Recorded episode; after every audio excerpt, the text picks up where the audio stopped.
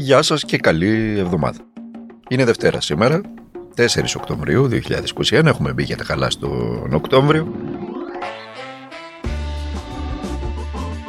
Και στο χειμώνα, παρότι δεν φαίνεται. Είμαι ο Δημήτρης Χατζηνικόλας και ακούτε το καθημερινό podcast του Τμήματος Πολιτικών Ειδήσεων του ντοκουμέντου. Νομίζατε ότι ξεμπερδέψαμε με το φασισμό και με την καταδίκη της Χρυσής Αυγής; Νομίζετε ότι απλά ήταν θέμα καταδίκης από τα δικαστήρια ως εγκληματική οργάνωση; Όχι προφανώς. Ο φασισμός ήταν και είναι εδώ. Είναι μια διαρκής απειλή και συνεπώς είναι και μια διαρκής μάχη απέναντί του. Το 9% των συνανθρώπων μας που ψήφισαν τη συγκεκριμένη εγκληματική οργάνωση δεν είναι όλοι παραπλανημένοι νοικοκυρέοι. Μην έχετε αυταπάτες. Κάποιοι είναι. Ακροδεξιών απόψεων ενδεχομένως, αλλά νοικοκυρέοι, παραπλανημένοι. Κάποιοι όμως δεν είναι. Ανάμεσά τους υπάρχουν και ορισμένοι που εγκρίνουν τη βία, που θέλουν τη βία, που έλκονται από τη βία, που τα παιδιά τους είναι μαθητές ενδεχομένως στα ΕΠΑΛ και οργανώνονται υπό τις ευλογίες τους και τραμπουκίζουν άλλα παιδιά. Ανάμεσά τους είναι και διάφορες παραστρατιωτικές οργανώσεις, με τα περίεργα ονόματα και τη λατρεία για τα όπλα. Ανάμεσά τους είναι διάφοροι αρχαιολάτρες και μακεδονομάχοι και ψεκασμένοι θρησκόληπτοι κατά της νέας τάξης, κατά τον Bill Gates, κατά τον George Soros, κατά των Εβραίων και κατά οποιονδήποτε. Μην έχετε αυταπάτες. Εδώ είναι όλοι αυτοί, δεν έφυγαν ποτέ. Και ψάχνουν ευκαιρία να δώσουν το παρόν. Η ανοχή της κυβέρνησης Μητσοτάκη, οι δηλώσεις Συρίγου και κάθε Συρίγου, το έξαλλο αντισύριζα μέτωπο και η αντιαριστερή ρητορική αρκετών στελεχών της και υπουργών της, με θητεία στο ακροδεξικό λαό, τους έβγαλε ξανά από τα καβούκια τους. Ένα χρόνο περίπου μετά τη φυλάκιση των στελεχών της εγκληματικής οργάνωσης, η επίθεση που εξαπέλυσαν οι φασίστες, μαθητές του πρώτου και του δεύτερου ΕΠΑΛ Σταυρούπολης, στη Θεσσαλονίκη και εξωσχολική αναδεικνύει με τον πλέον ξεκάθαρο τρόπο ότι η φασιστική απειλή είναι ακόμη ισχυρή. Η μητέρα της μαθήτριας που δέχτηκε την επίθεση αυτή είναι μαζί μας. Καλημέρα σας κυρία μου. Καλή σας ημέρα και καλή εβδομάδα. Να είσαστε καλά, να είσαστε καλά. Ε, και όλα αυτά γιατί το κορίτσι σας ήθελε να αποδείξει, να υπάρχει υλικό, ότι υπήρχε μία ομάδα η οποία δημιουργούσε επεισόδια, όχι αυτά τα οποία γινόταν έξω από το σχολείο, Μέσα αλλά στις- μέσα Αλλά στις αίθουσες. Έκανε ακριβώς καταγραφή των γεγονότων που συνέβαιναν μέσα στο σχολείο και δεν μπορούσαν να καταγραφούν φυσικά από τις κάμερες. Αυτό ήταν κάτι που εξόργησε την, ε, και τους μέσα και τους έξω και είχε σαν αποτέλεσμα να δεχτεί επίθεση μέσα στο χώρο του σχολείου και όσοι πήγαν να την, να την υπερασπιστούν ξυλοκοπήθηκαν εξίσου άγρια από μαθητές του σχολείου μέσα στο χώρο του σχολείου μη, μη φορώντας ούτε κουκούλες ούτε τίποτα. Δηλαδή άτομα γνωστά τόσο στους εκπαιδευτικούς όσο και στους υπόλοιπους μαθητές που για από φόβο και μόνο δεν μιλάει κανένας. Δεν μου λέτε Και την ώρα... καθηγητές που γνωρίζουν αλλά και αυτοί να εξίσου φοβούνται να μιλήσουν.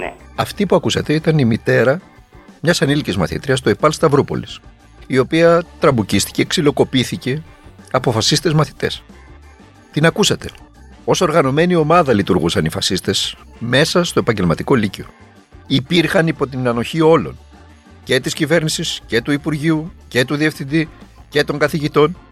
Ειδικά με την ανοχή της κυβέρνησης που κόπτονταν δήθεν για τα πανεπιστήμια και τη διείσδυση, λέει, των κομματικών νεολαίων σε αυτά. Και θέλουν ακόμη και σήμερα να ιδρύσουν αστυνομία πανεπιστημίων. Αλλά δεν τους νοιάζει, για παράδειγμα, που η δάπνο δοφουκού είναι πρώτη και καλύτερη, ως κομματική νεολαία μέσα στα πανεπιστήμια. Δεν τους νοιάζει που οι φασιστικές ομάδες δρούν εντός των λυκείων της χώρας. Εκεί ανασύρουν τη θεωρία των δύο άκρων. Ξέρετε τι γίνεται τώρα στο ΕΠΑΛ Σταυρούπολης; Για όσους θεωρείτε ότι έγιναν τα επεισόδια και τελειώσανε. Ακούστε. Να δούμε καταρχήν τι γίνεται με το παιδί. Το παιδί πηγαίνει σχολείο τώρα. Όχι, δεν πηγαίνει, γιατί ακόμη η κατάσταση στο ΕΠΑΛ δεν έχει ομαλοποιηθεί. Πηγαίνει μόνο το 1 τρίτο των μαθητών μέχρι την- το τέλος της προηγούμενης εβδομάδα και είναι πάρα πάρα πολλοί αυτοί οι οποίοι δεν στέλνουν τα παιδιά τους και δεν ξέρω αν θα τα στείλουν τα παιδιά τους. Δεν πάνε τα παιδιά στο σχολείο. Δεν πάνε γιατί φοβούνται. Και για την ηγεσία του, Υπουργού, του Υπουργείου είναι Δευτέρα. Εξαφανισμένη είναι η κυρία Κεραμέως. Εξαφανισμένη. Ρε, Τι θες ρε μάλλον. κάνεις ρε. Ρε, είσαι καλά ρε. Ρε, είσαι καλά. Χτυπάς γυναίκα ρε, είσαι καλά. Αυτό έκανε. Είσαι πολύ άντρας ρε. Ρε σταμάτη, σταμάτα ρε σταμάτη. Ρε παιδιά, σε κολλάτε να πούμε. Σε κολλάτε. Πήγαινε.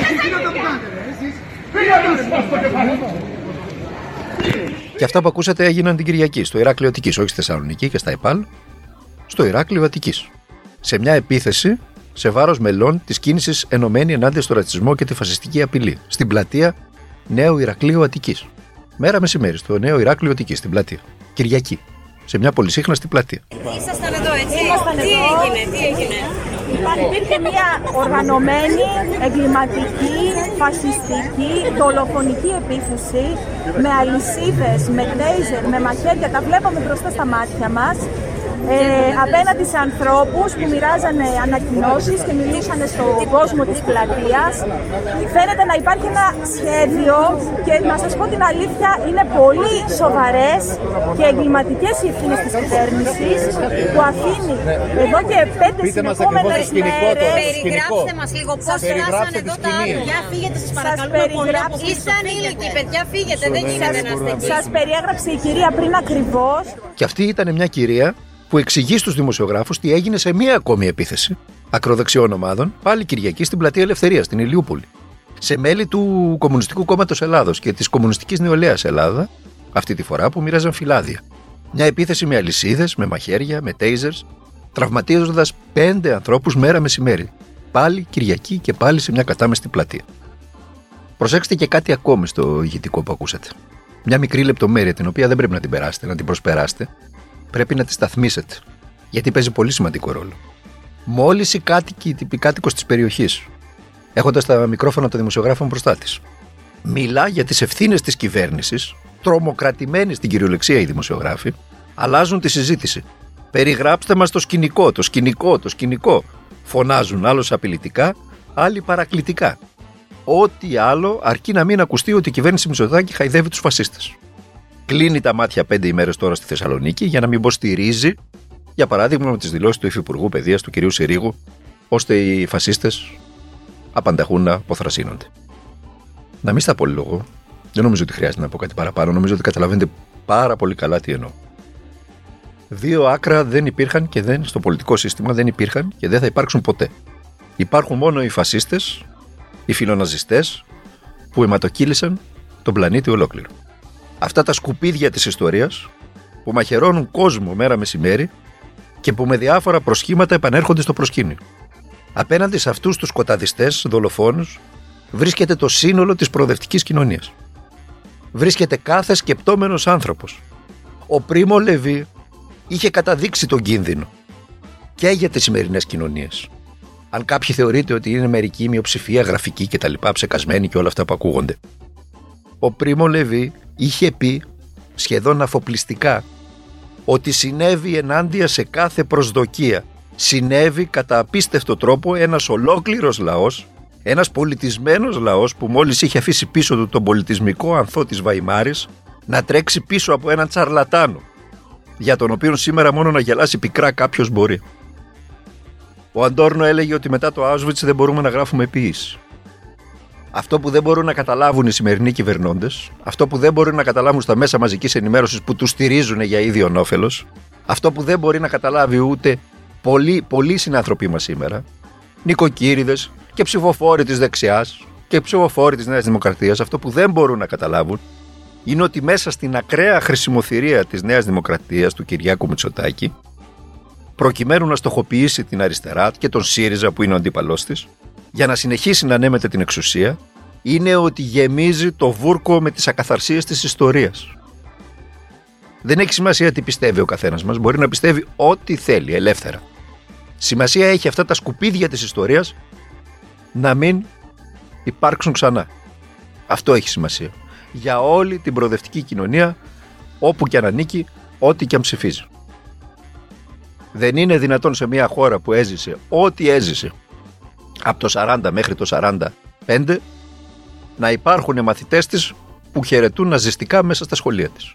Η χώρα απόλυσε 800.000 ανθρώπους από την ναζιστική εισβολή και κατοχή. Εξανδραποδίστηκε.